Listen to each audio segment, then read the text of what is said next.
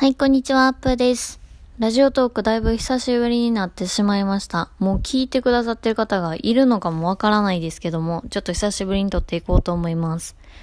最近あれですね、世間がざわついてますね。いろんなニュースがありまして、私個人的には、あの宮迫さんと論文亮さんのこと結構気になって見ちゃいました。普段はあんまりテレビとか見ないし、そういうニュースとかにもなんか惑わされたくないので見ないようにしてるんですけども、とはいえやっぱり昔から見てきた人が、まあ、一瞬のことで、まあ一瞬って言っていいんかわからないですけども、まあ一つのことで、テレビから去ってしまうっていうのが、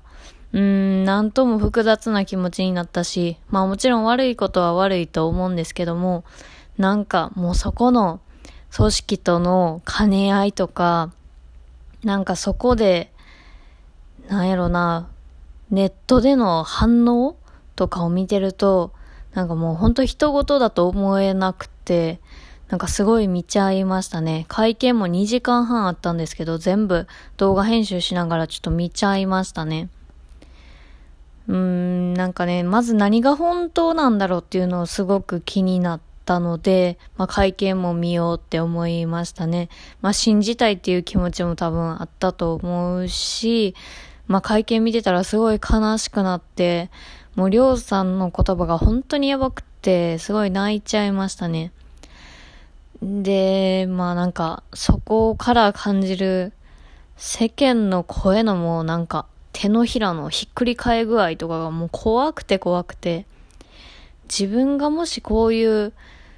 うーん、ある種意図してない形で、なんか足をね、つまずいちゃった時にどうするだろうとかすごい思ったし、あ、こういう反応されてしまうんだなっていうのを、なんか、自分がそうだったらどうするだろうっていうのを本当によく考えましたね。でもあまりにもなんか残酷で、うん、その会社との関係の話とかもありましたけども、あれももう自分に置き換えまくりましたね。で、その時に、ちょっとあまりにも、これで終わってしまうのかって思うのは、なんかすごい複雑な気持ちでしたし、まあもちろんいきなり表舞台にまた戻ってきてほしいとかそういうのじゃなくて、どこかで本当にこの人たちがまた社会復帰できる場所が本当にあるんだろうかっていうなんか心配とかその辺をすごい思っちゃいましたね。私も会社をあの、突然休職することになって、もともと、ま仕事は嫌でしたけど、それなりにやりがいを持ってやってたし、責任を持ってやってたので、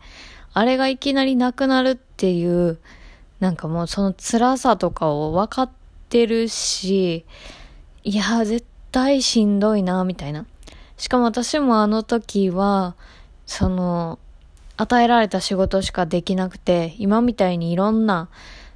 YouTube であったり、ブログやったり、ライターやったりみたいな、そんないろんなことできなかったので、それこそ絶望してたわけですよ。宮迫さんも言ってましたけど、僕はこの世界でしかもう生きたことがないから他にできることがないですっておっしゃってましたけど、私もまさにその状態だったので、なんかそこの絶望感とか、しかも家族がいるってなると、どんなに辛いだろうって思うともうなんか、いたたまれなくなりましたね。まあもちろん最初に嘘をついたというのは良くなかったことだと思いますけども、いやでも人間ってそんなに強くないよねっていうのは思うんですよね。私でもやっぱりいきなり自分の近くの人が解雇されたってなったら怖くてとっさにちょっと嘘ついちゃうこともあるかなって思うしなんか人間ってそういう弱さを持ってる生き物なんやから、なんか、それを素直に、いや、本当にごめんなさいって言ってるんやったら、うーん、なんか、いきなり許せとは言わないけど、なんかそういうもうちょっと温かい目でね、見てくれる人が増えないのかな、みたいな。なんかもう全然自分の考えることと SNS のギャップがすごくて、うわーってちょっと思いました。もうなんかいろいろ思うことがすごくて、やばかったです。まあそんな感じでしたね。で、ちょっとこれは悲しすぎるやろうって思ってたら、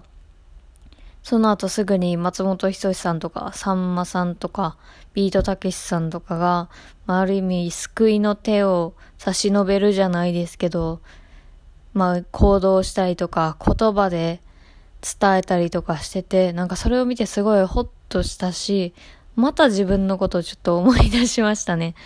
私も会社休職するってなって、ほんまに大変で絶望してた時に、すごくお世話になってた先輩方が声かけてくれたりとか、今いるとこがしんどいんやったら、部署とか、あの、移せるように話するで、みたいな感じで言ってくれたりとかしてくれる人もいたし、なんかそれをすごい思い出して、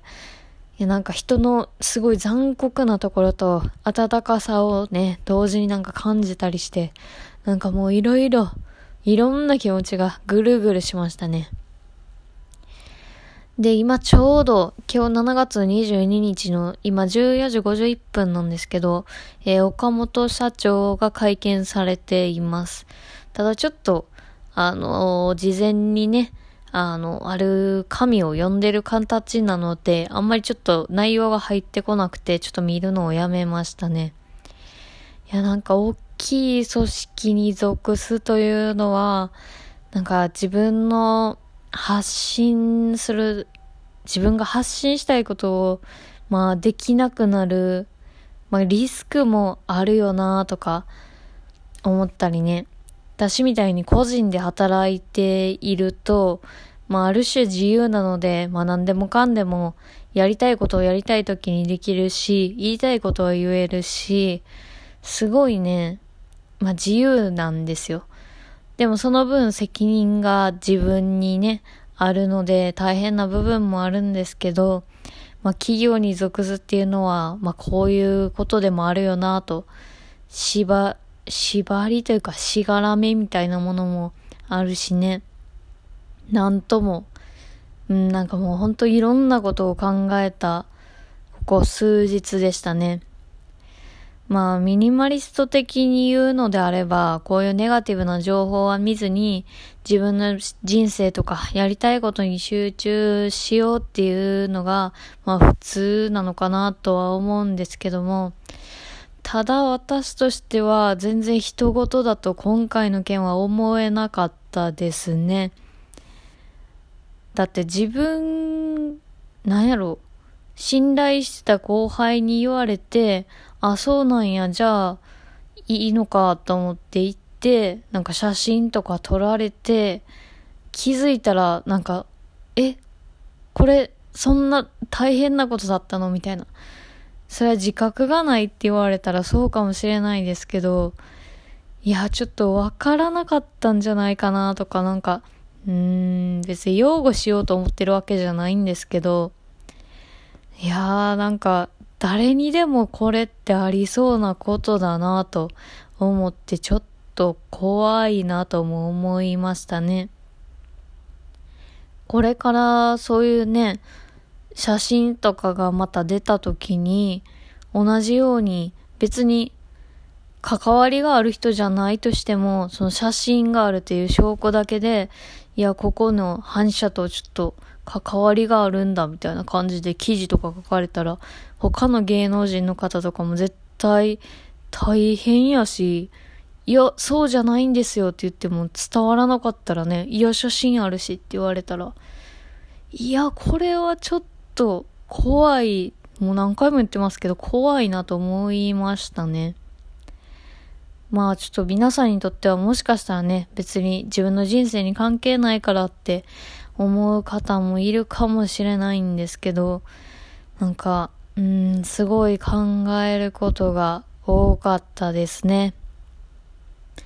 まあ本当に思うんですけど、やっぱ人に優しい社会であってほしいですね。それは、その、うーん、それは自分のためでもあるというか、人に厳しくしてる人って自分が同じことになった時により自分のことを責めてしまうと思うんですよ。ちょっと例は悪いですけど、まあ、うつ病とかになった時に、いや、もう仕事とか絶対できないやろうし、うん、なんかそういう人とはちょっと働きたくないみたいなのを、もしね、そういう風に思ってる人がいた時に、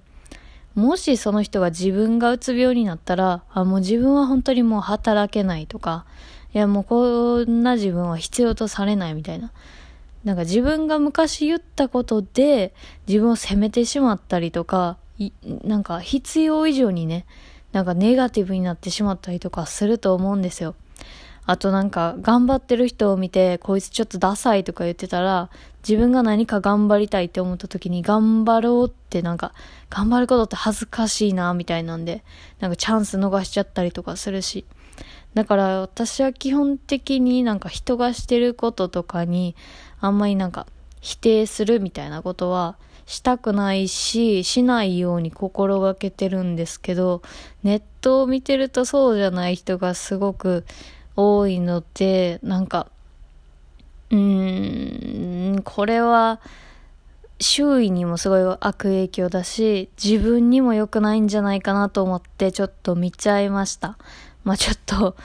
あまりにも思うことがあって、でもツイッターで書こうとしたら全然なんか文字でうまく書けなかったので、ちょっとラジオトークで喋らせてもらいました。久しぶりの配信でしたが、皆さんどう考えられていますでしょうか？まあ、よければ感想箱とかに、え、ご意見いただけると嬉しいです。それではまたね。バイバイ。